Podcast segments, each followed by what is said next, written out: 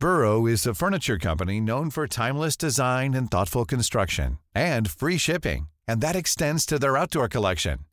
Their outdoor furniture is built to withstand the elements, featuring rust-proof stainless steel hardware, weather-ready teak, and quick-dry foam cushions.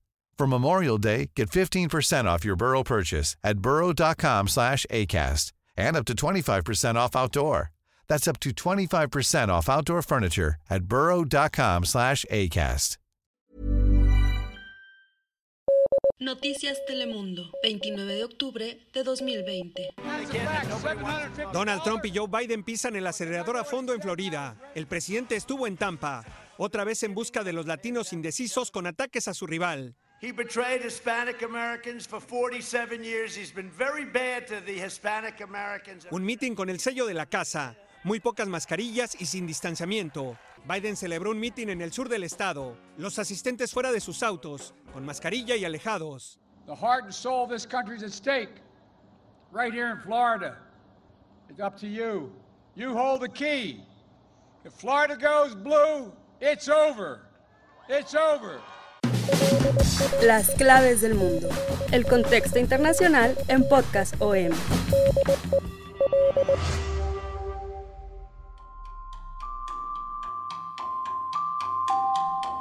Llegó el día clave. Ya estamos cara a cara a las elecciones más importantes del último siglo o de tiempos modernos, como lo queramos ver, de Estados Unidos. Y este 3 de noviembre ya es el momento de elegir entre Donald Trump o Joe Biden. Y no es un asunto, como ya sabemos, solamente de Estados Unidos, es un asunto del mundo porque todo va a repercutirse a quien sea el ganador. Hoy en las claves del mundo les vamos a platicar qué es lo que nos espera, qué estamos enfrentándonos y sobre todo la comunidad latina es la figura más fuerte en estos momentos como minoría, a qué nos estamos enfrentando y los posibles escenarios postelectorales. También les vamos a platicar sobre la comunidad latina, la importancia de esta minoría Bienvenidos, está en el micrófono su servidor Yair Soto y como siempre cada semana Víctor Hugo Rico, editor del Sol de México para Mundo. Buenas tardes amigos, Yair, ¿cómo estás? Y sí, pues estamos estresados, nerviosos y expectantes de lo que puede pasar en estas próximas elecciones. Eh, nosotros queremos eh, analizar en este momento qué es lo que pasa con los latinos en Estados Unidos. Se ha vuelto últimamente un tema de suma importancia. De hecho, en los últimos días previos a la elección, cinco días antes de la elección, de pronto el voto latino se vuelve clave en estas elecciones, lo que no se había pues contemplado en toda la campaña electoral. En los últimos días, en esta elección resulta que los latinos representan el 13.3% de los votantes con derecho a elegir en Estados Unidos. Esto no se había visto nunca en la historia. Son, de acuerdo con el Centro Pew Research de Estados Unidos, 32 millones en total de latinos con derecho a voto. Esto de un total de 60 millones de latinos que viven en Estados Unidos puede ser relativamente poco. Creo que todavía eh, falta mucho más participación del voto de los hispanos o latinos. Ya son el 13.3% de los votantes elegibles en Estados Unidos. Sería 32 millones de latinos en total, lo que los convierte en la minoría racial o étnica más grande del país. De un total de 60 millones de latinos que viven en Estados Unidos, esto según el centro Pew Research, pues sí, serían pocos, digamos, a comparación de otros grupos de votantes. Todavía falta mucha más participación de la comunidad latina pues en los procesos políticos y electorales en Estados Unidos, pero ya con este 13.3% ya sobrepasaron, repito, a la población afroamericana, a la población de origen asiático. Ahora, pues resulta que tanto Donald Trump como Joe Biden se están disputando palmo a palmo este voto, sobre todo en estados clave como son Nevada, Arizona, Florida y Texas. Pero no solo en esos eh, estados donde se supone que vive más comunidad latina, las comunidades de la frontera con México. Descartamos California porque California es donde vive la mayoría de la población latina. Sin embargo, ahí digamos que ya está ganada la elección, ¿no? Los demócratas tienen una abrumadora mayoría, no solo de los votantes latinos, sino en general de, la, de toda la población.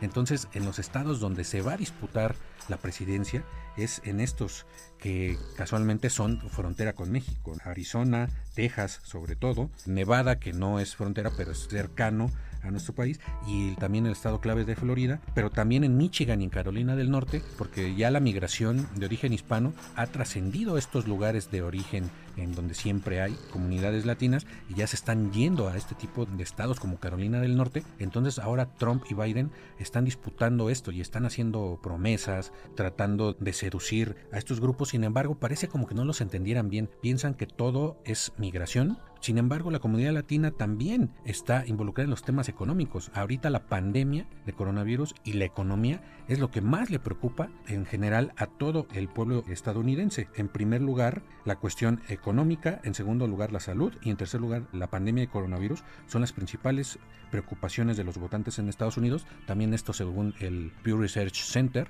Y los latinos son parte de esto, ¿no? Porque son las, a los que más les ha pegado la pandemia y esto puede decidir, tanto de un lado como de otro, el voto y a quién le dan la victoria. BBC News Mundo, 22 de octubre de 2020. Por ejemplo, Texas vota mayoritariamente por los candidatos republicanos desde 1980, mientras que California ha votado por los candidatos demócratas desde 1992. Nueva York es también azul o demócrata desde 1988. Pero hay otros estados, como por ejemplo Florida, que votó dos veces por Bush, dos por Obama y luego por Trump, que son considerados indecisos y donde es difícil predecir quién ganará hasta finalizar el recuento. Por esta razón, durante la campaña electoral, los candidatos concentran sus esfuerzos en esos estados. Los latinos son capaces de generar tendencia. Ellos podrían inclinar la balanza en estados claves para elegir entre Trump y Joe Biden. Y en cambio, no todo es fortaleza para los latinos. Hay que ver las debilidades. En, no salen todos a votar ese es uno de los principales problemas que enfrenta toda la comunidad. En una entrevista que tuvimos con el director de Mexa Institute, Jorge Santibáñez, él nos platicaba que efectivamente los latinos vienen de una cultura en el que no creen en las votaciones y al llegar a Estados Unidos pues se mantienen en esa tendencia y aparte de que consideran que una vez que ellos voten prácticamente no serían tomados en cuentas para las decisiones, saben que solamente serían un eslabón para conseguir una presidencia. Entonces muchos latinos, ya sean mexicanos, centroamericanos, sudamericanos, tienen esa imagen de las elecciones y esa tendencia a no salir a votar de los que pueden, porque sabemos también que hay mucho indocumentado, no pueden votar, no tienen ese derecho. Se estima que si ellos tuvieran la decisión de salir a votar todos, podrían inclinar la balanza de una manera significativa.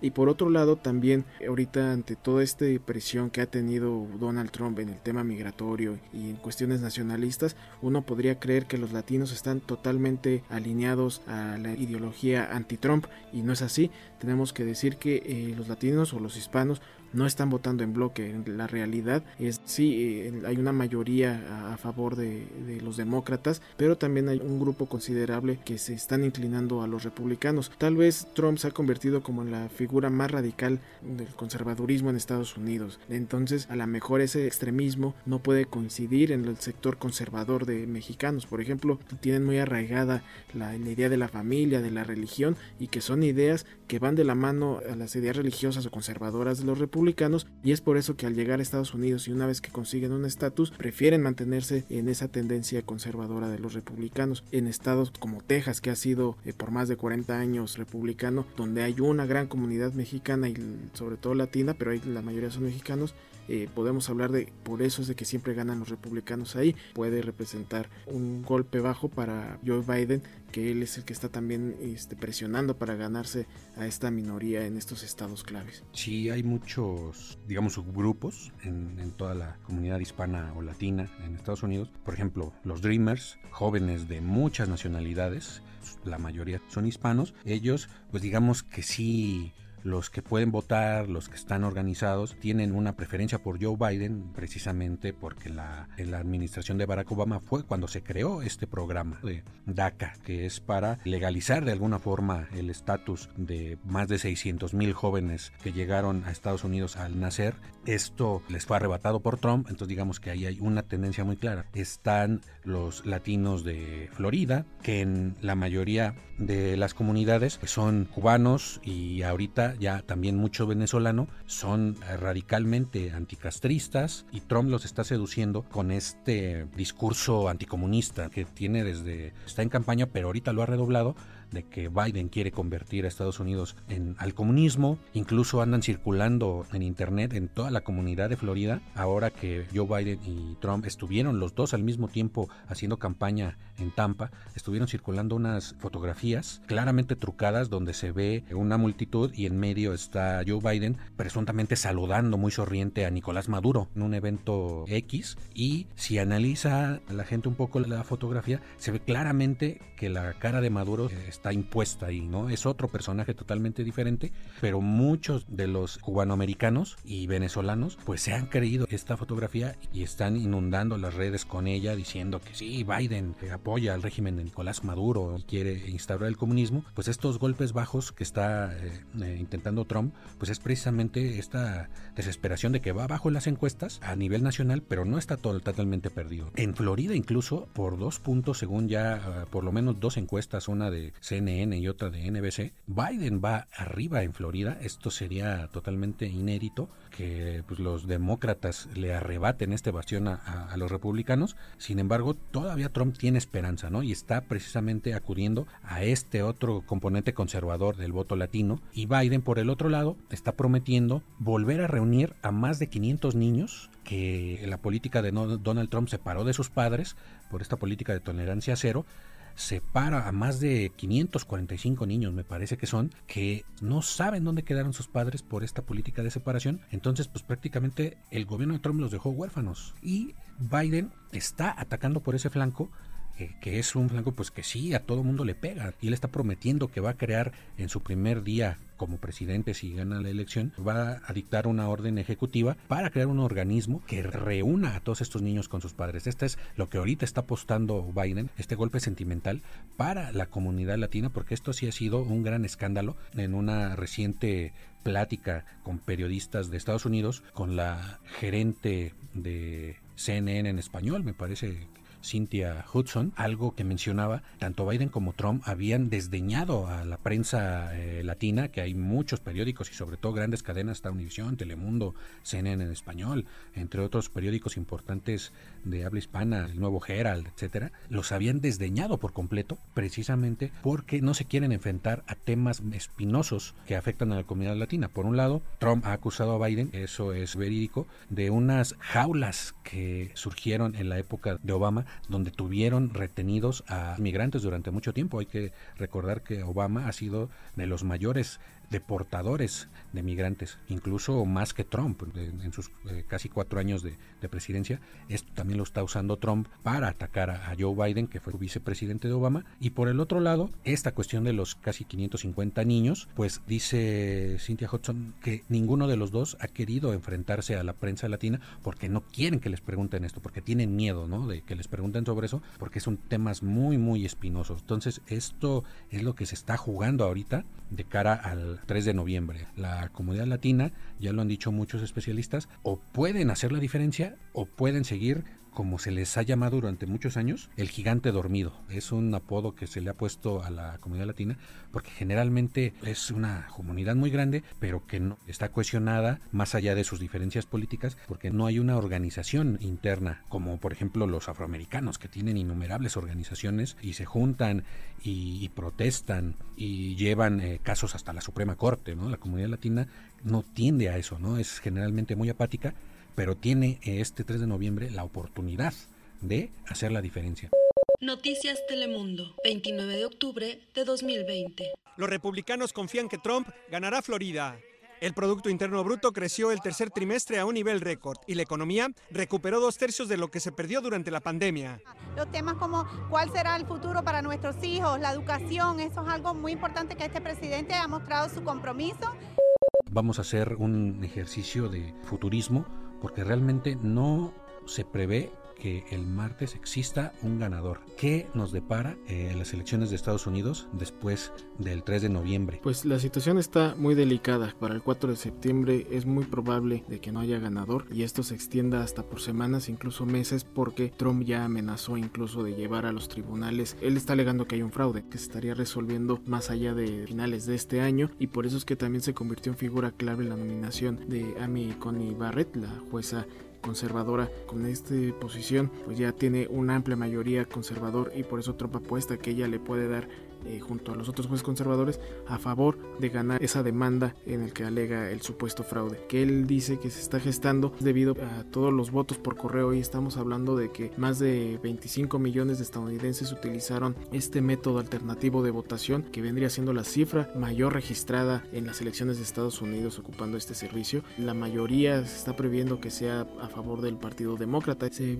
tiene previsto que para el 3 de noviembre se presenten los primeros resultados que va a ser eh, la mayoría republicana, la base de Trump que va a salir a las urnas a votar y esos serían los primeros resultados en entregarse. Para la noche del 3 de noviembre se prevé que se entreguen la mayoría de republicanos y conforme pasen los días se sumen todos estos votos por correo, eh, los demócratas puedan dar la vuelta. Entonces es aquí cuando Trump va a alegar el supuesto fraude. También hay que considerar que eh, en el tema este de los votos demócratas, pues ya las encuestas están dando como un hecho, eh, al menos en el voto popular ya es un hecho de que Biden tiene la mayoría. Son las encuestas siguen manteniéndose por casi 8 puntos de diferencia entre Biden y Trump, pero ahora sí que los colegios electorales son los que deciden y eh, aquí es donde las encuestas también están jugando el papel importante de definir quién se queda con el mayor número de colegios electorales. Entonces aquí es donde realmente existe este tema en el que no se ha decidido realmente el verdadero ganador y yo creo que incluso si llegara a, nominar a Trump como el vencedor, eh, Biden no se va a quedar con los vasos cruzados y yo supongo que también habría ahí un tema de que no reconocería también las elecciones. Es tan cerrado, tan polarizado estos momentos los resultados que no se prevé que realmente haya un ganador para el 3 de noviembre. Así es, el tema del voto por correo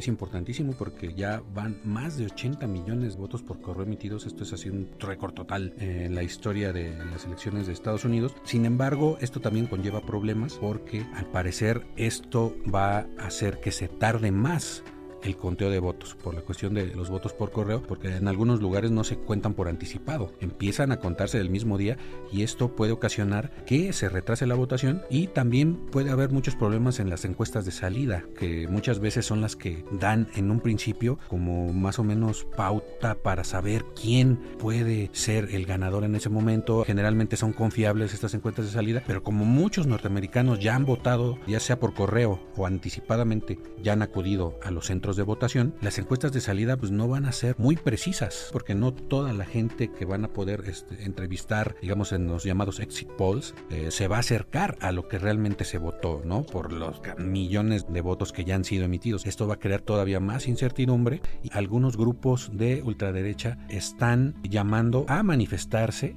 el día después de las elecciones y también grupos anti-Trump, muchos movimientos sociales que están en contra de la reelección del presidente, están también llamando a manifestarse en todo el país el día después de las elecciones, el 4 de noviembre, su llamado es para defender el voto, para que Trump no alegue fraude precisamente, para que no intente ya sea anular las elecciones o deslegitimarlas. Están llamando a manifestaciones masivas, más allá del resultado del 3, que nosotros aquí en las claves del mundo vaticinamos que no va a haber un ganador. Los días clave van a ser los días posteriores. El desenlace de esta historia eh, tendremos que esperar para saber qué es lo que ha pasado. Al final se convirtió la elección de Estados Unidos en una, como le llaman en todo el mundo, una fiesta de la democracia, o realmente como algunos otros han vaticinado desde hace mucho tiempo, se convierta esto en la debacle del sistema político estadounidense, porque eso está en peligro en este momento. Y muchos alrededor del mundo están en la expectativa de qué pasa con la gran potencia mundial. Si sobrevive su sistema que lo han pregonado y lo han esparcido alrededor del mundo, a veces a sangre y fuego, o esto sería el principio del fin de un sistema político que Trump ha venido a resquebrajar, ¿no? Lo ha torcido, lo ha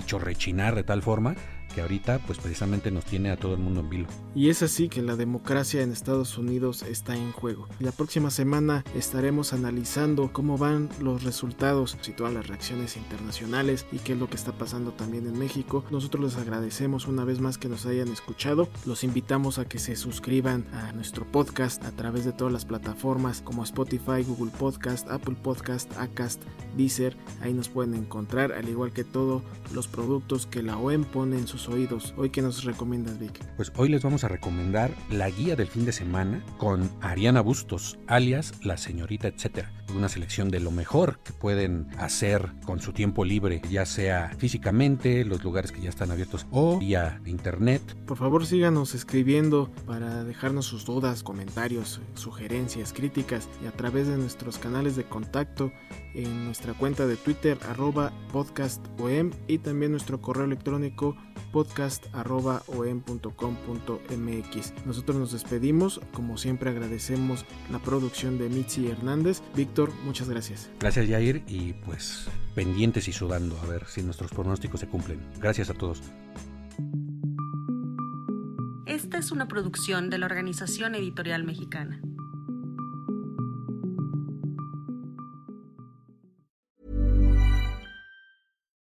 If you're looking for plump lips that last, you need to know about Juvederm lip fillers. With Juvederm Volbella XC and Juvederm Ultra XC, your lip look, whether it's subtle or bold, can last up to one full year with optimal treatment and no additional maintenance. Find a licensed specialist and see if it's right for you at juvederm.com today. That's J U V E D E R M.com. Add fullness to lips in adults over 21 with Juvederm Volbella XC or Juvederm Ultra XC. Do not use if you have severe allergies or a history of severe allergic reactions, or if you're allergic to lidocaine or the proteins used in Juvederm. Tell your doctor if you have a history of scarring or taking medicines that decrease the body's immune response or that can prolong bleeding. Common side effects include injection site redness, swelling, pain, tenderness, firmness, lumps, bumps, bruising, discoloration, or itching. As with all fillers, there's a rare risk of unintentional injection into a blood vessel, which can cause vision abnormalities, blindness, stroke, temporary scabs, or scarring. For full important safety information, visit juvederm.com.